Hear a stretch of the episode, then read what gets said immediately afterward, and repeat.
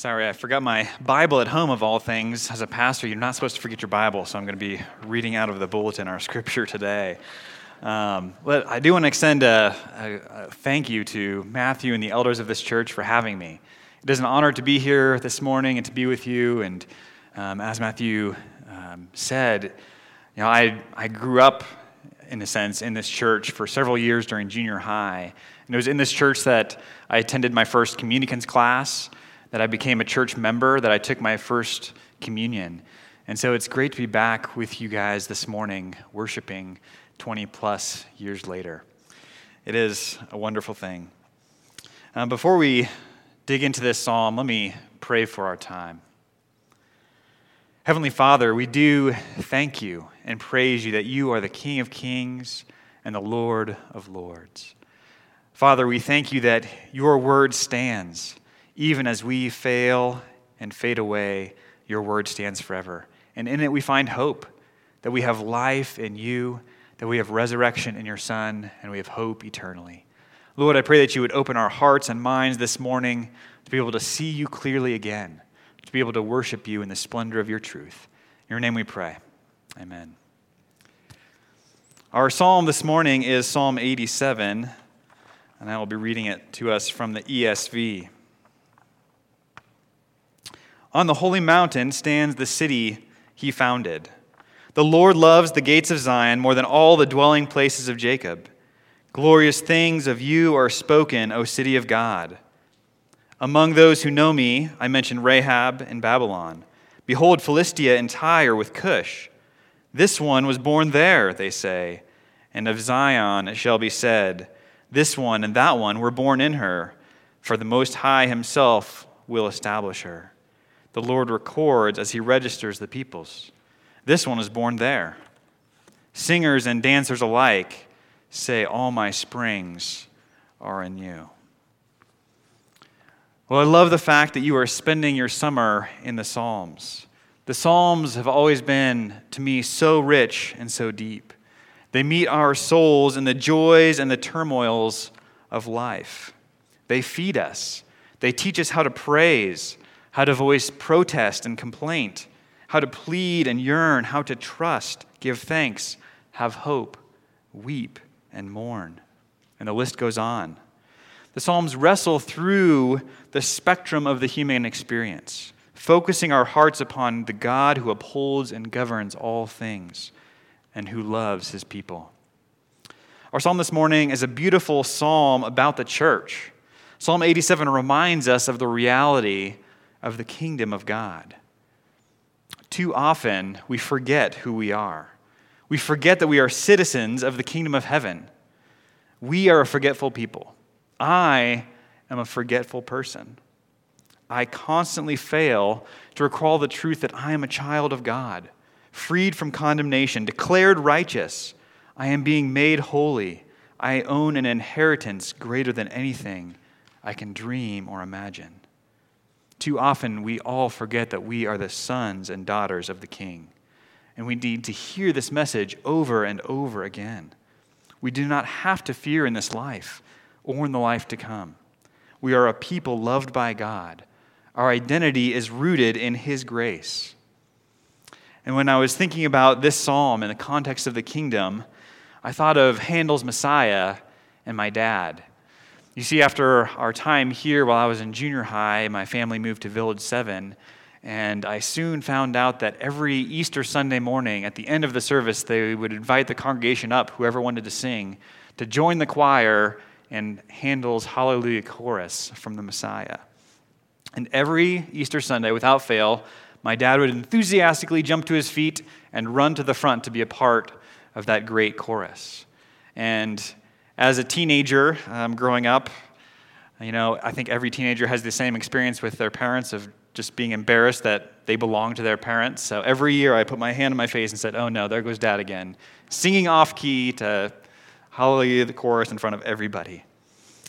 But the reason I thought of my dad in the context of this chorus, or in this psalm, is that as he was singing the chorus and belting it out, often with the wrong words or in the wrong, in the wrong tune, he would sing out, The kingdom of this world is become the kingdom of our Lord and of his Christ, and he shall reign forever and ever. And that line has always stood out to me. The kingdom of this world is become the kingdom of our Lord. You see, at the heart of the gospel message, there is a kingdom, a king and his people united in joy, purpose, life, and love. The Bible opens with God creating everything, calling into existence all things, ordering, separating, bringing purpose and life. And on the sixth day, he created humanity as the crowning jewel of his creation. He created human beings, you and me, made in his image, who were to have deep relationship with himself, who were to rule his created order. Adam and Eve were created as king and queen, created, created to rule as vice regents of the universe, image bearers of the eternal God, who were to expand the order and purpose of his kingdom into all the earth and beyond. As we know, tragically, Adam and Eve ushered a fallen kingdom of this world when they entered into sin. And before they ate of the forbidden tree, the kingdom of God was united to this world perfectly. There was communion and fellowship, beautiful relationship between God and man and between man and the created order. Humanity walked with their Lord, unashamed, with all dignity, wisdom, happiness, and peace. When Adam and Eve sinned, they tore apart that relationship. Evil, disease, and death spread to everything we see around us and everyone we know. The world was plunged into the kingdom of brokenness, futility, and death. But yet, even at that moment of our parents' first sin, we see the grace and the plan of God. In Genesis 3, Adam and Eve were given a covering for their guilt and their shame. And they were also given a promise. It is a promise in seed form that one day God would provide from the seed of the woman a Messiah to crush and destroy the works of sin and Satan. That one day there would be once again perfect communion, fellowship, and relationship between God and man. What man had broken, God would remake a restoration of the kingdom. And we see throughout the Old Testament the seed takes root. We see the family of Israel chosen to proclaim the promises of God. We see King David given the promise that one day one of his sons would reign, and not for a lifetime, but for an eternity. We see, even in the exile, a remnant that remembers and hopes in the king to come. The gospel is the good news because it's the message that the world has been groaning and longing to hear all of its life. And in Matthew 4, Jesus begins his public ministry with these words Repent, for the kingdom of heaven is at hand. All the promises, all the longings, all the anticipations found their culmination in the person and work of Christ. What was seed in Genesis, a sapling in the people of Israel, a young tree in the kingdom of David, a stump cut off in the exile, in Christ is the promised shoot that flourishes into the tree of everlasting life. The message of the gospel is one of kingdom. The kingdom of this world is become the kingdom of our God. Christ has joined what was previously separated. He left the glories of his heavenly throne to restore, renew, and bind up the brokenness of this world. This is the good news that we celebrate this morning and every morning that Christ has purchased us by his blood and given us a place and a purpose in that kingdom. Psalm 87 is a kingdom psalm. The psalmist here foresees a day when not only Israel, but all of the nations of the world will find a home in Zion. A day when the shalom of God, the universal flourishing of all things, is realized in time and space history. Through this psalm, we see, first of all, that the kingdom focused church is a people loved by God. Look at verse 1. On the holy mountain stands the city he founded the Lord loves the gates of Zion more than all the dwelling places of Jacob. Glorious things of you are spoken, O city of God. God has chosen and established Zion. He has chosen and established his church for himself. He has built this city on an unshakable foundation. He is the author who loves his work. This is an interesting statement. It's, it's a strange statement. The Lord loves the gates of Zion more than all the dwelling places of Jacob. Why would God love this place, this physical place, more than all the other places where his people dwell? What is so special and unique about the gates of Zion? Yes, Zion was a beautiful city, and its gates and architecture were magnificent. But there's something deeper going on here that caused the Lord of glory to love this particular place. In the context of the Old Testament, Zion was the city of David, Jerusalem, where God's presence dwelt in the tabernacle and later the temple. It was a place where his people could know and experience communion and relationship with him. The worship and reconciliation of Israel took place here. It was the touch point between God and man. So you see, you see, God loves this city because it is where he meets with his people. For the entire time that my wife, Callie, and I were dating and engaged, we lived long distance, 1,000 miles apart from each other. And during that time, I loved the gates of the airport. I was always excited to go to the airport. And it wasn't that the airport was amazing. I don't know any of you who actually go to the airport just to hang out or have a good time. But I loved that place because that's where I got to meet her again. We would have face to face relationship again. I love that place because it brought us near. And God loves Zion in much the same way because it is a place He built to be with His people, His bride that He has chosen and purified for Himself. We see in the book of Hebrews that the old sacrificial system and the physical temple itself pointed to and had their fulfillment in the person of Christ. God loved us so much that he offered up Christ, his own perfect Son, his temple, as our perfect sacrifice. Through the mediation of his blood, we are set free from slavery to sin and death and are made righteous before the King. As Christians, we now have access to the throne room of grace, and it's not through the blood of lambs or bulls or curtains that separate us. We have direct communion with God through Christ. We ourselves are the temple of God. In 1 Corinthians 3:16 Paul writes, "Do you not know that you are God's temple and that God's spirit dwells in you?" God has established himself in our hearts and brought us out of the darkness into the light of his true community. God has chosen to give power to his children in the church. It is his institution. And as backward and broken as we often are in the church, he has promised to prepare his bride and purify her, to present her to himself as faithful and faultless. The church is the betrothed of God. He has chosen to spend eternity with you and me. I was in college when the reality finally struck me that God didn't just love me in this theoretical, out there type of way, but He actually liked me. I had this, I had this view in my mind that God was somehow a, a grandfather who kind of had to love you. You know, your grandkid, you know, you have to be loved by your grandpa. It's his job to do that. He sends you presents, but really there's no liking in the relationship that we would long for. But one of my campus ministers in college at Colorado State told me one time, he said, Matt, you know, God chose you for himself from the foundation of the world, not because he had to, but because he wanted to spend eternity with you. He chose to sacrifice himself for you because he likes you.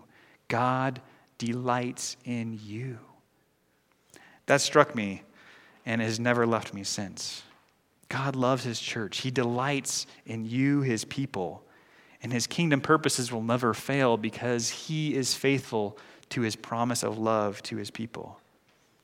And there is an already not yet aspect of this kingdom. Jesus has ushered in his kingdom, but right now it is mostly hidden, small, like a mustard seed, and can only be seen in and through his people. We catch glimpses of the kingdom when we love each other, when we worship God and find joy and peace in him, when we serve one another. The kingdom is already, we taste of its goodness. But one day Christ will return and his kingdom will arrive in full. We can take comfort that this life is not as good as it gets. And we can have assurance that Whatever good we have now in part, we will one day soon have in fullness of joy and perfect satisfaction. The realities of the kingdom of God give us hope for both now and for the future. This kingdom confronts our fear and doubt with love and peace. And these are the glorious things spoken of the city of God in verse 3, the grace that we have been given. Spurgeon said that although the glorious things were taught in the streets of Jerusalem and seen in her temple, yet this is more true of the church. She is founded in grace, but her pinnacles glow with glory. Whatever glorious things the saints may say of the church in their eulogies, they cannot exceed what the prophets have foretold, what the angels have sung, or what God Himself has decreed.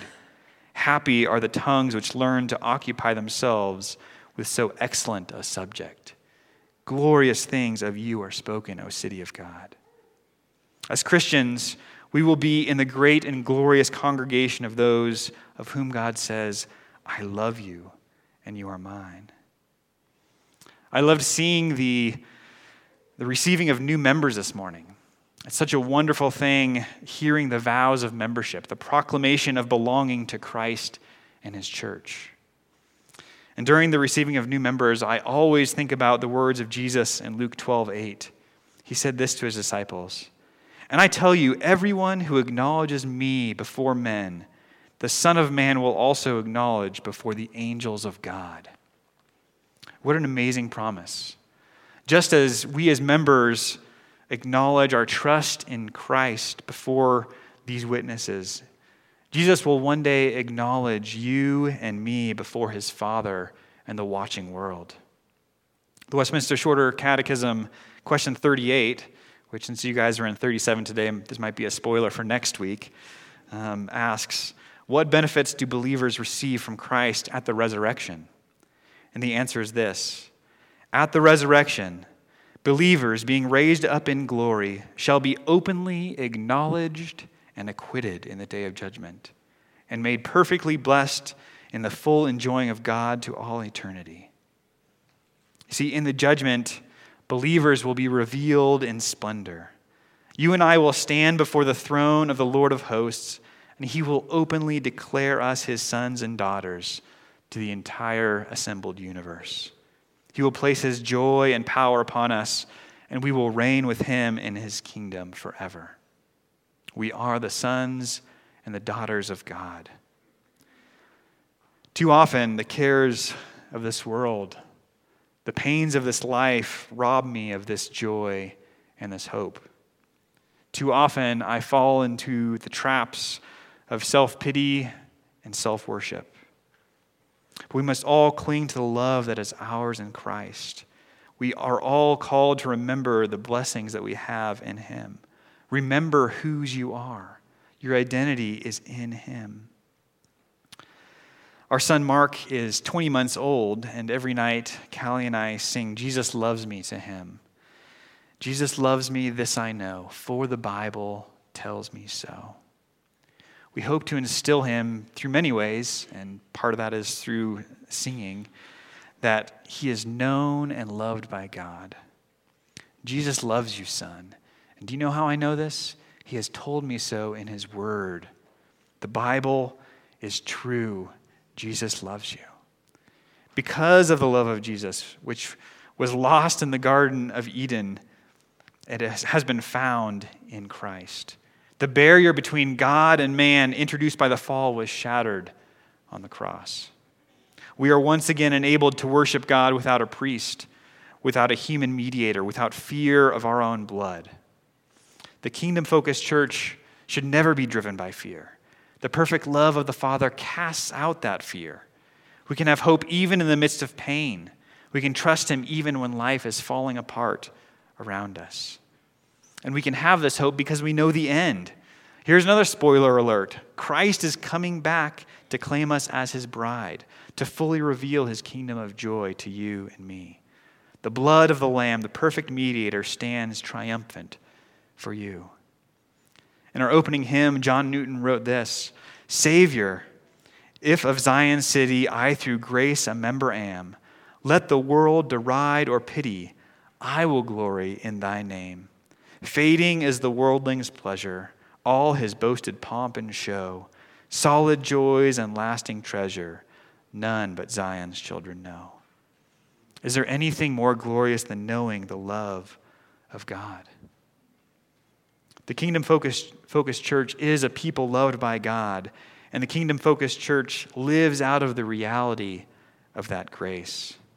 The rest of Psalm 87 is a divine pronouncement where God incorporates the foreign nation into his holy city. We, as the church of God, are founded in grace, and we are called to live lives in that grace and reach out with that grace to the nations and peoples around us. Look at verse 4. Among those who know me, I mention Rahab and Babylon. Behold, Philistia and Tyre with Cush. This one was born there, they say.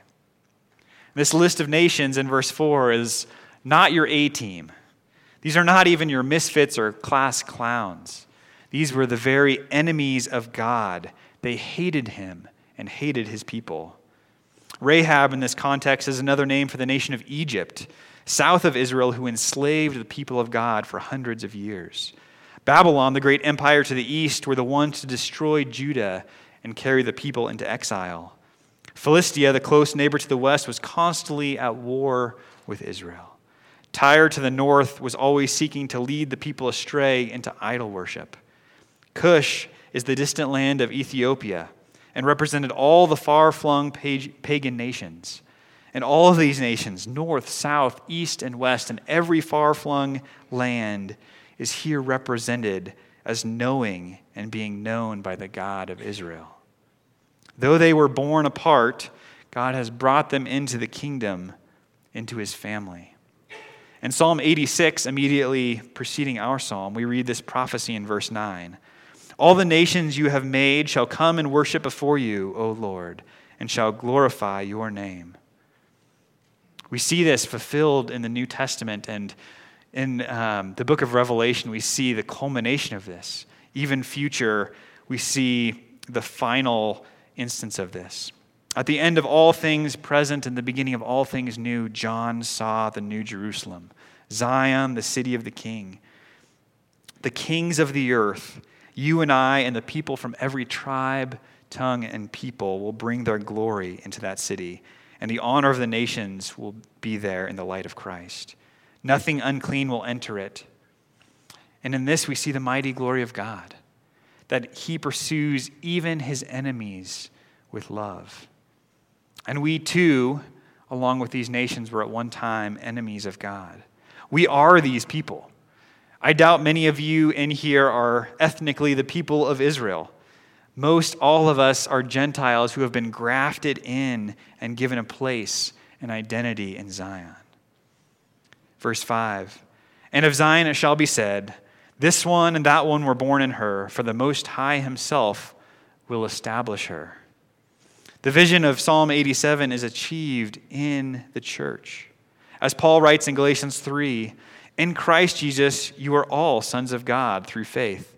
For as many of you were baptized into Christ have put on Christ.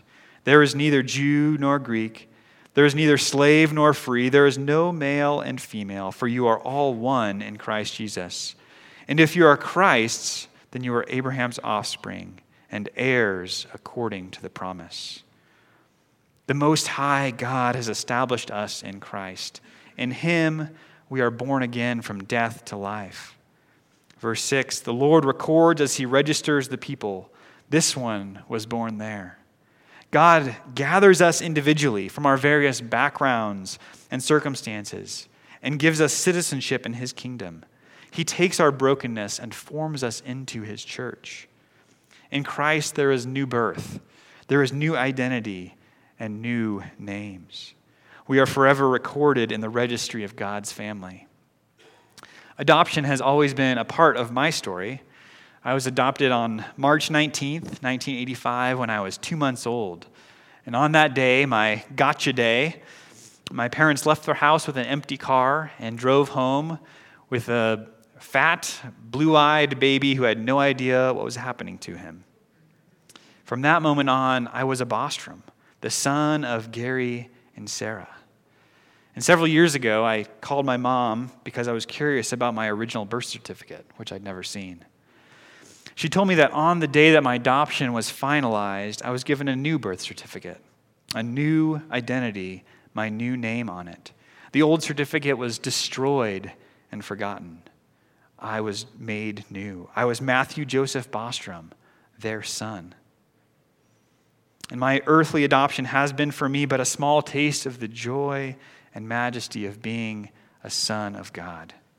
Christ has given all of us a new identity. We are His. And He has even given us a new birth certificate. Revelation 13:8 tells us that there is a book, the book of life of the Lamb who was slain. All those who belong to God have their names written in that book of life. And our names have been written before the foundation of the world by the will of God. And if you have trusted in Christ, then your name is in that book right now, never to be erased. The blood of Christ, the Lamb who is slain, guarantees your place as a son or daughter. His blood is the ink that seals your status. We have been indelibly grafted into the family of God and share in his kingdom. As we realize this, we were able to proclaim with the singers and dancers in verse 7 All my springs are in you.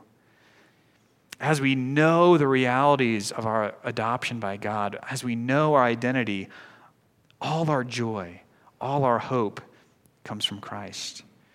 To the Israelites, a people living in an arid environment, springs and fountains were precious, the source of life and joy. And as Christians, we know that every good and perfect gift comes from God, and all our trust should be placed in Him. The Messiah has come, bringing His kingdom of joy for us. So we have to ask what does this mean for us today? How do we live in light of this kingdom? It is often hard for us to find our joy in God. We are not yet in that perfected city of Zion. We are often times in a land that is hostile to God. We have been reconciled to God, but still live in a world of pain, misery, and death. We await the new heavens and the new earth where we will be fully restored, but we live here and now. But we do not wait idly as we live here. We have the promise that we are the temples, that the Spirit of God is now even at work in our hearts and lives, and we are tasked with bringing in the harvest we are called to live faithfully as stewards of what God has given to us. And one day when the Master returns, he will reward us for that faithfulness and multiply blessings to us. Think about all those people who were enemies of God in verse 4. How in the world were they brought into the kingdom? How were they made righteous before a holy God? They were enemies. I have to think that even in the midst of Israel's slavery, exile, and failures again and again, there were faithful people reaching the lost. Men, women, and children who shared the hope of the God of Israel with any who would listen to them. And just because we are in exile and longing for our glorious home does not mean that we do not share our hope with our captors. We are to go forth and proclaim to the watching world, to enemies of God, the joy and life of God. In Jeremiah 29, when the people have been conquered and taken to Babylon, when Jerusalem was destroyed and the temple itself torn down, when all hope seemed lost, the Lord gave these words to the people. He says this Thus says the Lord of hosts, the God of Israel, to all the exiles whom I have sent into exile from Jerusalem to Babylon build houses and live in them, plant gardens and eat their produce Take wives and have sons and daughters. Take wives for your sons and give your daughters in marriage, that they may bear sons and daughters. Multiply there and do not decrease, but seek the welfare of the city where I have sent you into exile. Pray to the Lord on its behalf, for in its welfare you will find your welfare. Our calling is to be a light to those around us. For God has promised that He has a people from every tribe, tongue, and nation. We can be bold. In Acts 15, Paul is afraid to preach to the Corinthians who opposed him. But the Lord said to him at night, Do not be afraid, but go on speaking and do not be silent, for I am with you. And no one will attack you to harm you, for I have many in this city who are my people. God had called Paul to this place because he had people there whose names were in his book, but had yet not heard the, ver- the voice of Christ. Do not be afraid, but go on speaking. Do not be silent. Paul was called into Corinth, and we are called to Colorado Springs. We are called wherever we are to be a witness to the light of God. J. Gresham Machen says something powerful about faithful kingdom living. He writes this Instead of obliterating the distinction between the kingdom and the world, or on the other hand, withdrawing from the world into some sort of modernized intellectual monasticism, let us go joyfully, enthusiastically to make the world the subject of God. To the Christian, he cannot be indifferent to any branch of earnest human endeavor. It must all be brought into some relation into the gospel. The kingdom must be advanced not merely extensively, but also intensively. The church must seek to conquer not merely every man for Christ, but also the whole of man. The gospel is a worldview shaping reality. The kingdom of Christ infiltrates every area of our lives and impacts everything we do. We are called to be faithful in the small things that we have before us as well as the large. We are called to be a people focused on the grace that is ours, seeking to expand the kingdom of God wherever He has placed us. We have been given a great commission to go boldly into this world, knowing that the kingdom of God is at hand. God loves you. He loves us. He has and will continue to be gracious to us. He has given us a name and a family, and He is coming in power, bringing His peace. We are about to sing the hymn, I Love Thy Kingdom, Lord. And listen to the words of this first verse I love Thy kingdom, Lord, the house of Thine abode, the church our blessed Redeemer saved with His own precious blood. And I pray that those words would be true of your heart that you would love the bride of Christ who is bought with his blood, that this church would seek to expand the kingdom of God, that you would long to see your king in his splendor. May your joy, your hope, and your delight ever be that the kingdom of God is come, that it has become the kingdom of this world, has become the kingdom of our God and of his Christ, and he shall reign forever and ever as the King of kings and the Lord of lords, forever and ever. Hallelujah. Let us pray.